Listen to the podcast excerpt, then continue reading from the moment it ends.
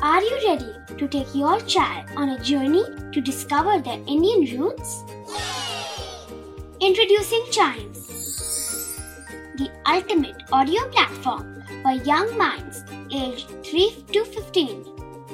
At Chimes, we believe in the power of storytelling to connect children to their cultural heritage. From captivating folk tales to colorful festivals to mesmerizing history, Chimes brings the rich stories of Indian traditions to life. So connect your child to their Indian roots with us. Download the app today and start the journey.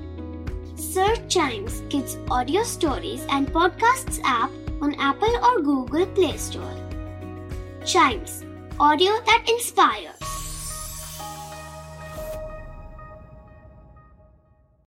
This is Chimes.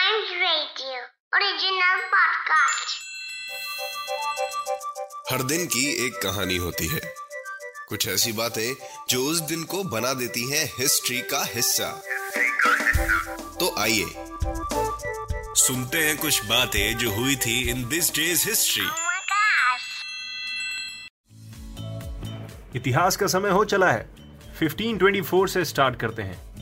Giovanni दे वेरेजानो आज ही के दिन ये New York harbour पे पहुँचे थे। Well well, इनका ये पहुँचना इतिहास के पन्नों में क्यों दर्ज है?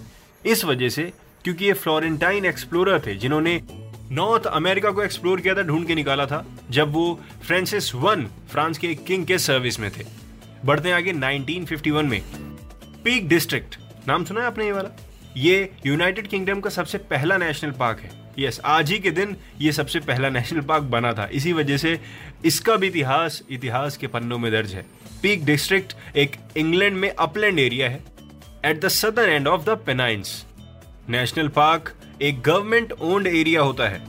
जो गवर्नमेंट को ही प्रोटेक्ट करना होता है। वहाँ का फ्लोरा और फोना दोनों गवर्नमेंट प्रोटेक्ट करती है। Flora fauna means animals and plants not any human communities yes बढ़ते हैं आगे 1970 में। अपोलो प्रोग्राम की बात कर रहे हैं। अपोलो 13 आज ही के दिन अर्थ पे सेफली लैंड हो गया था। अपोलो 13 क्या था? किसी को पता है? किसी को पता है? नहीं पता। कोई बात नहीं, मैं बता देता हूँ। अपोलो 13 सेवेंथ क्रूड मिशन था, जो अपोलो स्पेस प्रोग्राम का एक हिस्सा था, जो मून पे लैंड होके वापस धरती पे आया था।